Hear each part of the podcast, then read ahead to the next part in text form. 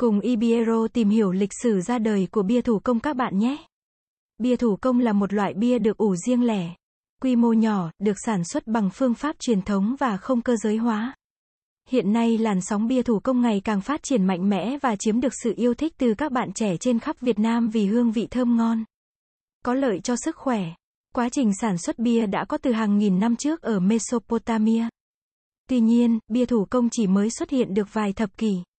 Sau khi ra mắt tạp chí O About Bia vào năm 1979, các nhà sản xuất bia thủ công và những người yêu thích bia của Mỹ đã dẫn đầu quá trình chuyển đổi và phát triển của bia thủ công.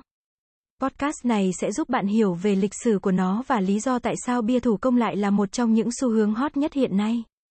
Nghệ thuật sản xuất bia bắt đầu từ thời cổ đại với sự ra đời của việc trồng lúa mì và lúa mạch.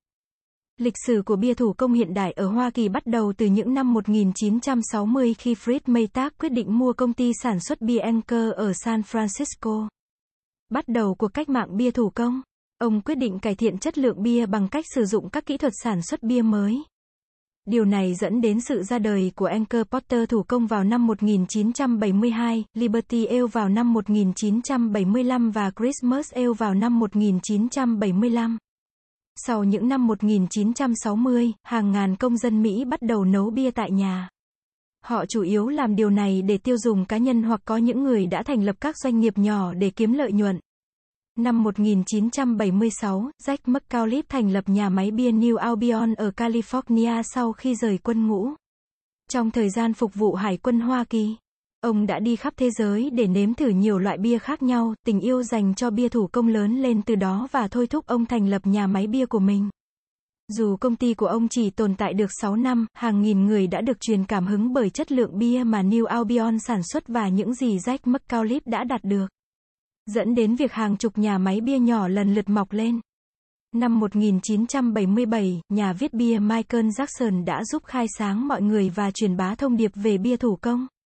Một trong những tác phẩm hay nhất của ông là cuốn sách The One Guy to Beer đề cập đến nhiều loại bia. Trong những năm gần đây, bia thủ công chiếm gần một phần tư thị trường bia với giá trị 111 tỷ đô la. Nhiều loại bia thủ công đã trở nên phổ biến và khẳng định vững chắc vị thế của mình trong thị trường bia Mỹ. Ngày nay, doanh số của bốn loại bia phổ biến nhất trong lịch sử Coors Light, Bud Light, Budweiser và Miller Lite đang giảm dần và nhường chỗ cho bia thủ công.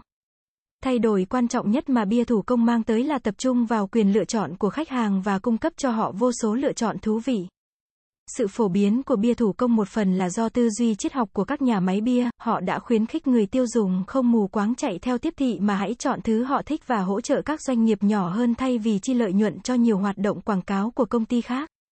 Họ khuyến khích khách hàng tập trung vào chất lượng của sản phẩm. Vẻ đẹp của bia thủ công là kết hợp giữa sự tỉ mỉ, sáng tạo và bất ngờ bởi bạn không bao giờ có thể biết trước vị bia nào sẽ trở thành xu hướng tiếp theo. Đăng ký và theo dõi e Ibiero Podcast để tìm hiểu nhiều thông tin thú vị về bia hơn nữa các bạn nhé.